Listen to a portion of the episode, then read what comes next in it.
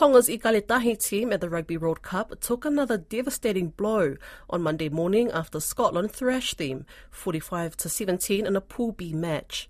Scotland scored seven tries to two and finished the game with a bonus point, keeping their hopes of a quarter-final spot alive.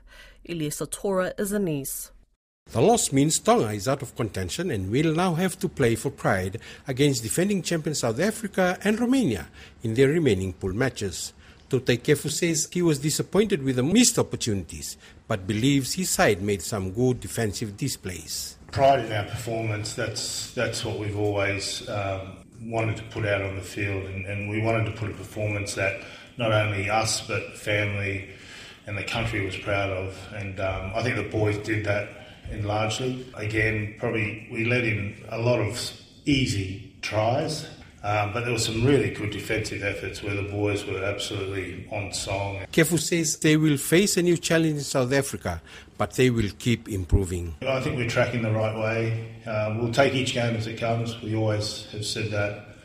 Uh, South Africa is a massive challenge. You don't get to play the Springboks often, so the boys we'll be up for that. There's no doubt about it. Um, but we'll just keep punching away and, and keep doing our best. Captain Ben Tameifuna said they will need to up their game against South Africa next week. Bit of mixed, mixed emotion sort of feeling. The boys played with their hearts out there.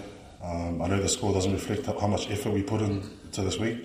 Like I said to the other guys, it's um, you can't afford to give easy penalties like that to the team like Scotland with the man of um, stroke power they have in the backs there, um, and they just capitalised on it. Obviously against South Africa, um, you know we can't afford to give them like easy. Easy ball like that. Tameifuna says despite limited resources, the players have kept on working hard, representing Tonga with pride and no complaints. Been the same for years, you know, and that's what I love about this group. You know, we get hit with these things off field, but we still play together. We, we put our best foot forward with what we have. The boys never tend to complain or or do any of that. You know, you just head down and just keep moving forward because we can't let, try and let those things affect us.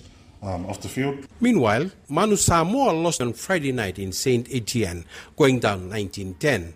Head coach Vaovasamanaia Seilala Mapusua says they did not nail some of their chances in the game.